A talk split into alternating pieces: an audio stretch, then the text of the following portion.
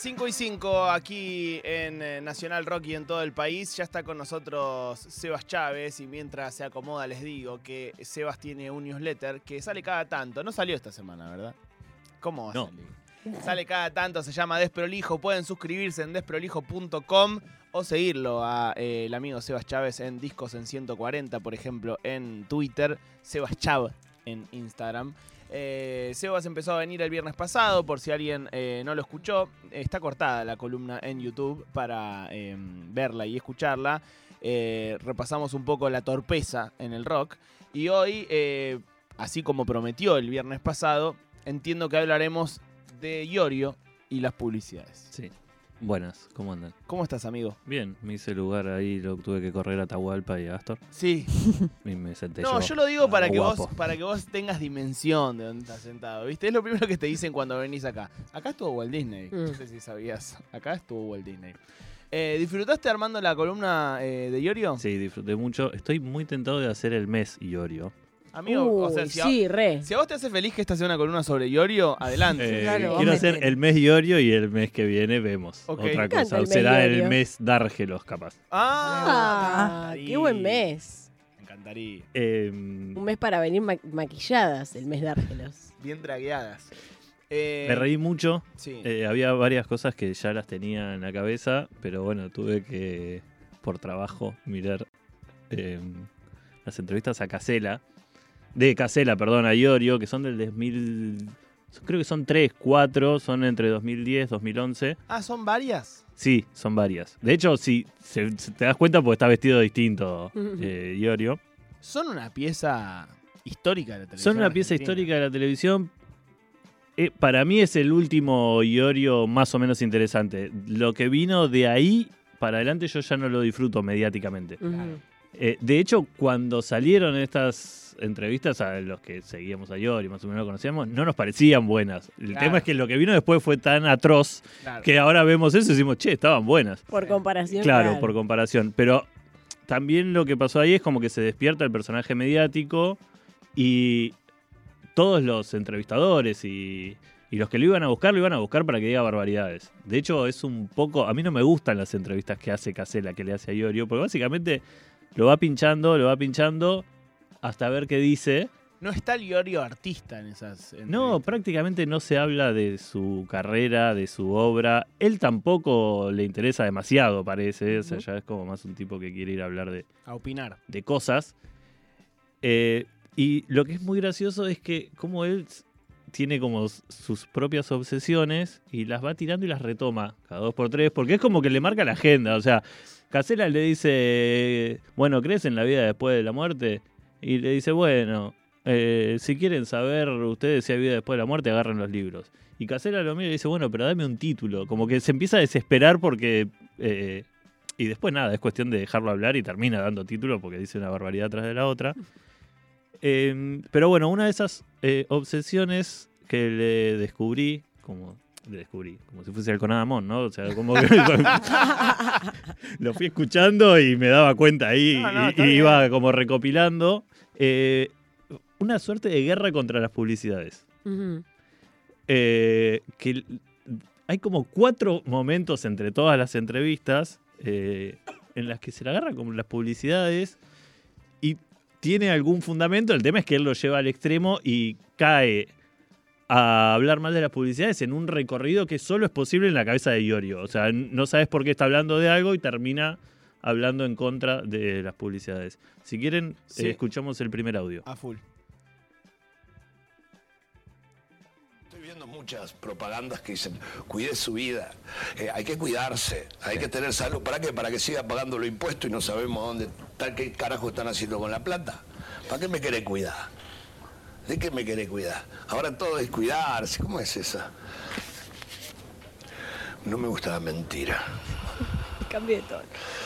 Eh, no me- eh, tendría que haber más controles de más controles de, de- de esas propagandas que hay que que las cosas que consume la gente pobre y que te presentan una propaganda como que lo comen los, los- los- los pudientes y no es así.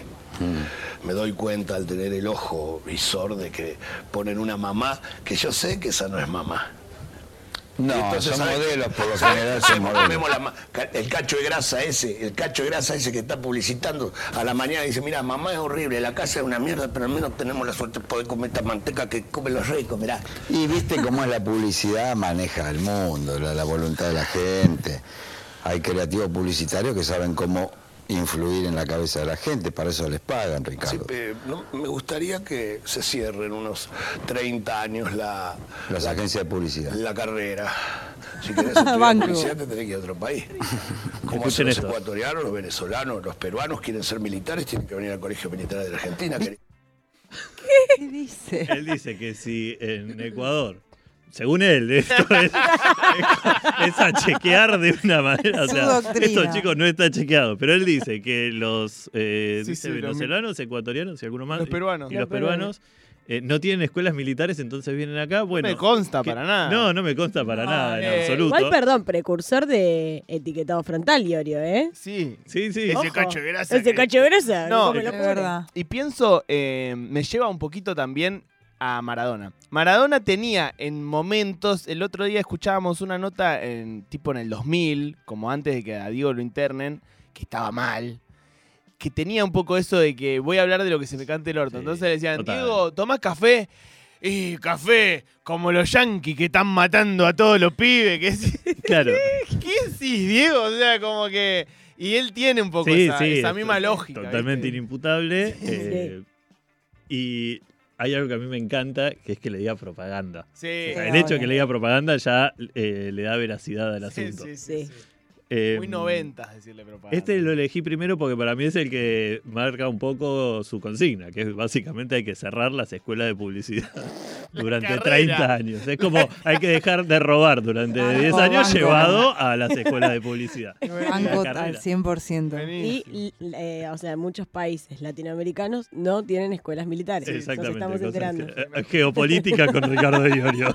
Me gusta que, que vayamos como marcando las ideas principales, ¿no? Sí, sí, no, esto hay que. Sí, es sí, un, es un hay que repasar todo el tiempo, porque. El cambio de tono además es increíble. Él empieza hablando, contestando la pregunta, cambia el tono y te dice, me voy para otro lado. Sí, sí. Mete Además- como un freno de mano. Cuando, cuando me marcaron que, que había cambiado el tono, se pone serio para decir, eh, a mí no me gusta la mentira. Sí. Ahí, ahí es como te dice, bueno, la publicidad es mentira, este es el concepto, y a partir de ahí desarrollamos. Dice, perdón, Seba, eh, Julio sí. en el chat, cuando dijo que Serrat y Sabina traían su propia escenografía de España porque ahí venía la cocaína. Es increíble, es increíble. Es increíble. Ay, lo amo. Sí, sí. Y hace, cuando dice eso, hace la mm, como el gesto de cuando enrollan las lonas. y dice, ¿qué es lo que dicen? La papota. No sé, hace como rimar algo de lona con papota y sí, e- e- esa teoría también es espectacular. Em, el que viene es eh, uno de mis favoritos. Este es mi favorito.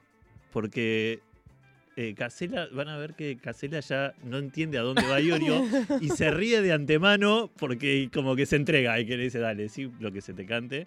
eh, que es Iorio eh, a favor del querosén y en contra de las publicidades. Dale, a ver. Escucha, ¿vos alguna vez viste una propaganda de querosén? No, ¿Por qué? No sé. Y porque el querosén, el querosén enciende y anda, negro.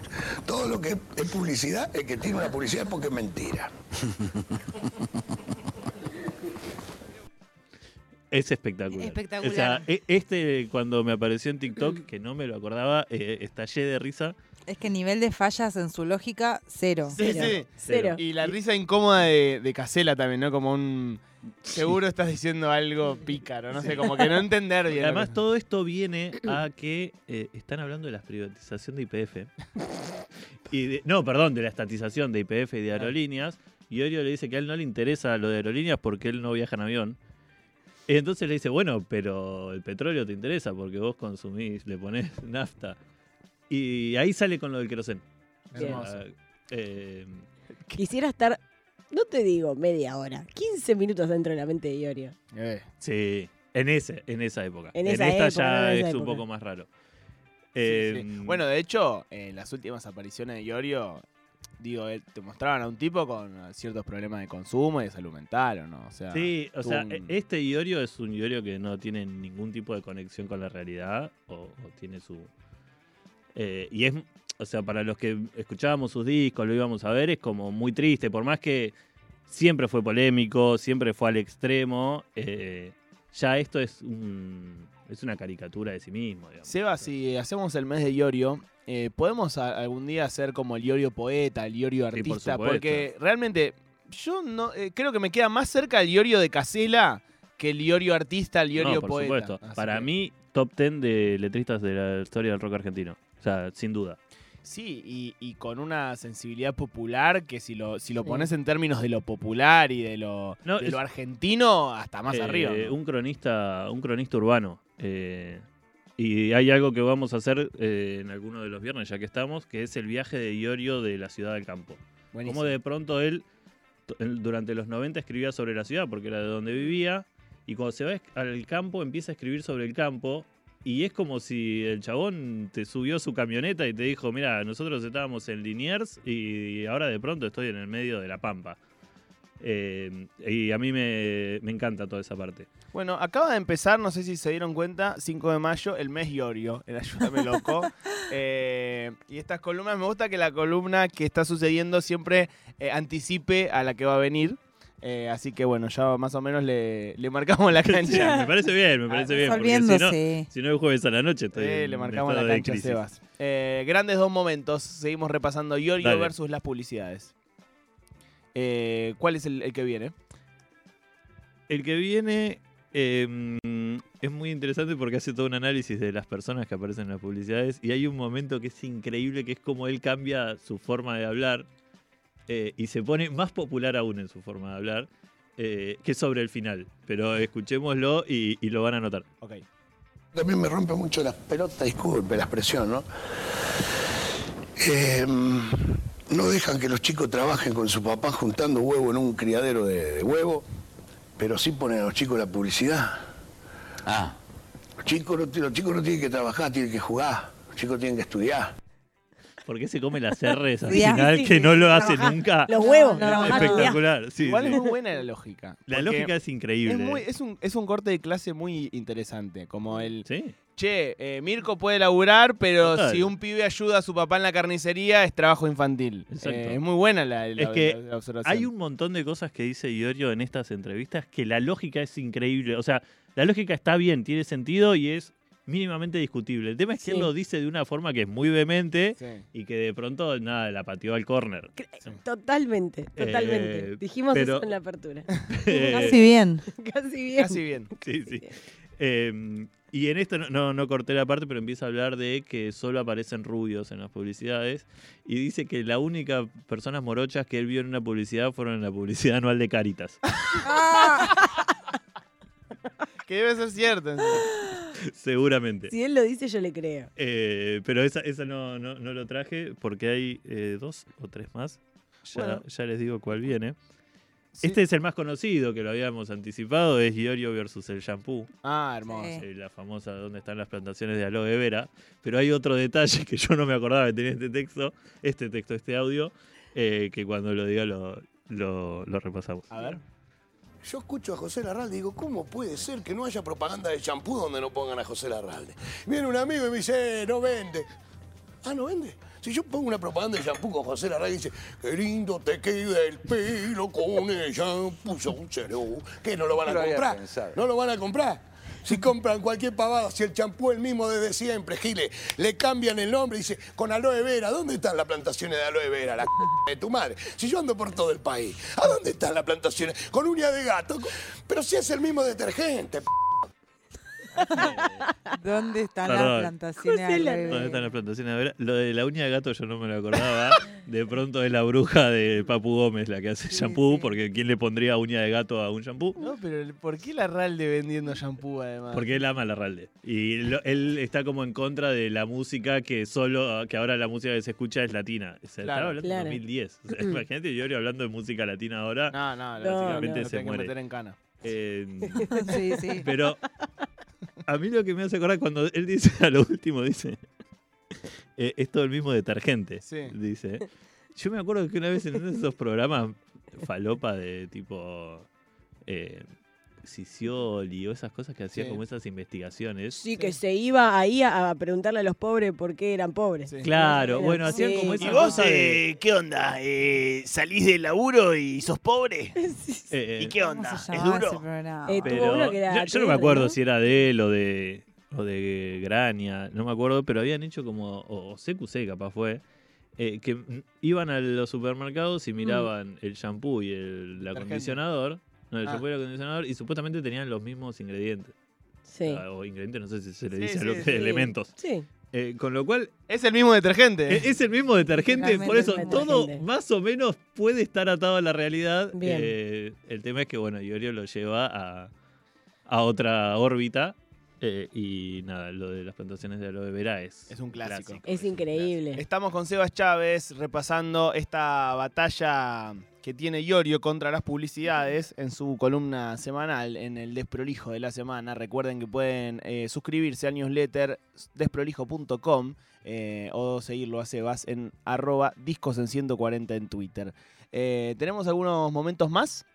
Sí, tenemos eh, un momento en el que Iorio sucumbe, sucumbe ante las publicidades de una manera El viaje que se pega me encanta. Eh, de- otra vez, de una manera rarísima, eh, muy tierna eh, en un punto y no, no se da cuenta el que termina diciendo algo que claramente vio en una publicidad. O sea, sí, Perdón, todos estos momentos son de distintas entrevistas. distintas O sea, entrevistas. no es o que en un la día se levantó cruzado con esto. Es algo que es un tema recurrente. Sí, eh, pero a ver, yo tampoco es que vi que en el 95 haya hablado en contra de la publicidad o que en 2015 haya hablado Claro. en contra de la publicidad.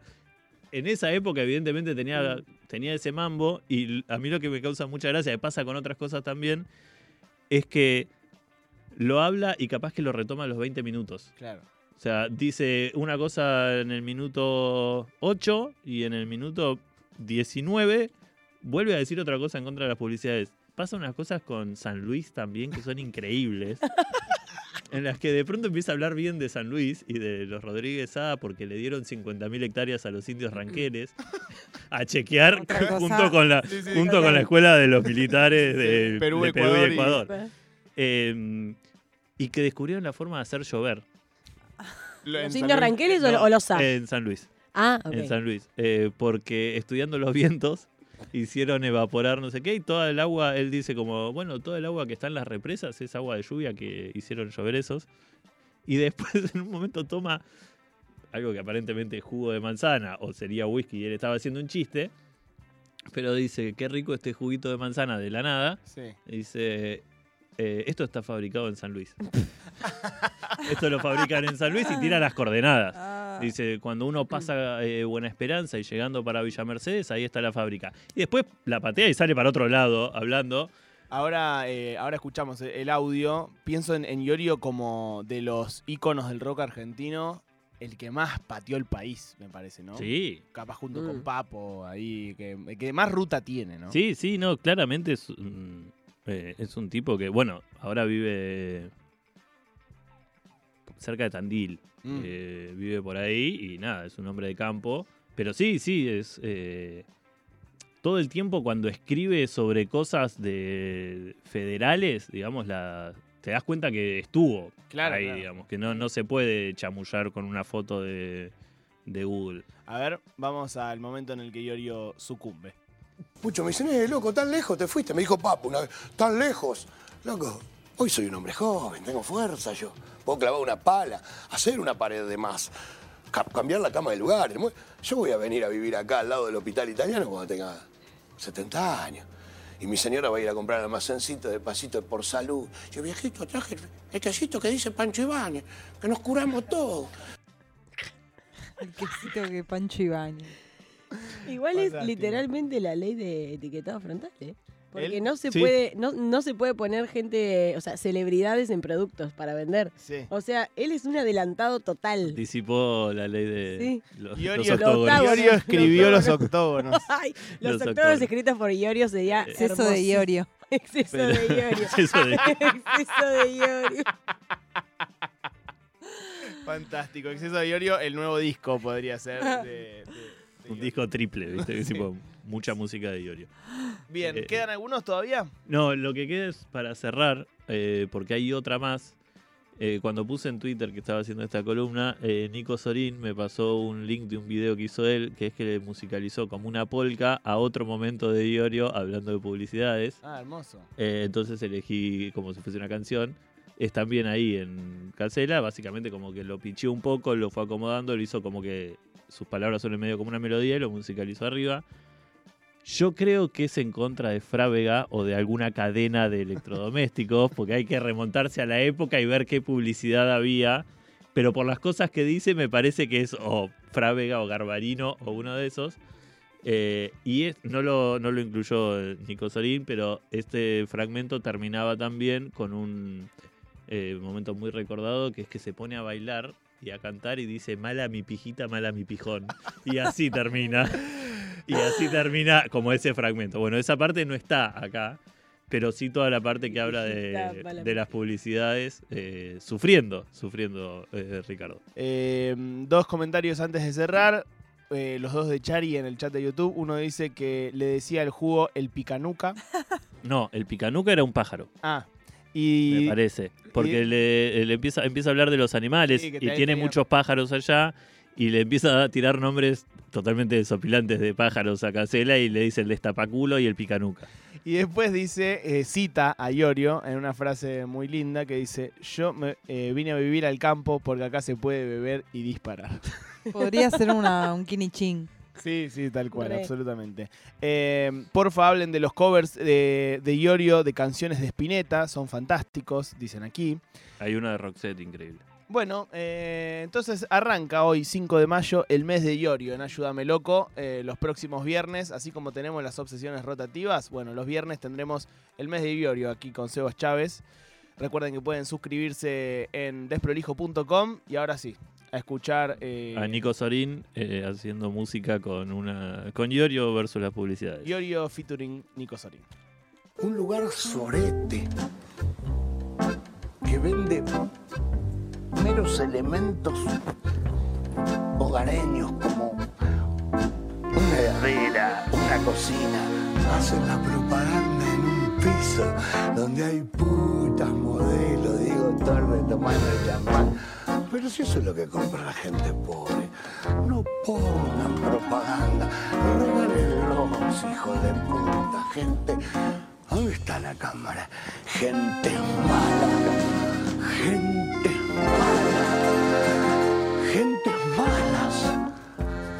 ¿Cómo puede ser que sea mejor unas pelotudas todas delgadas como extraterrestres que venden un yogur, un yogur? Le hacen mal a las personas.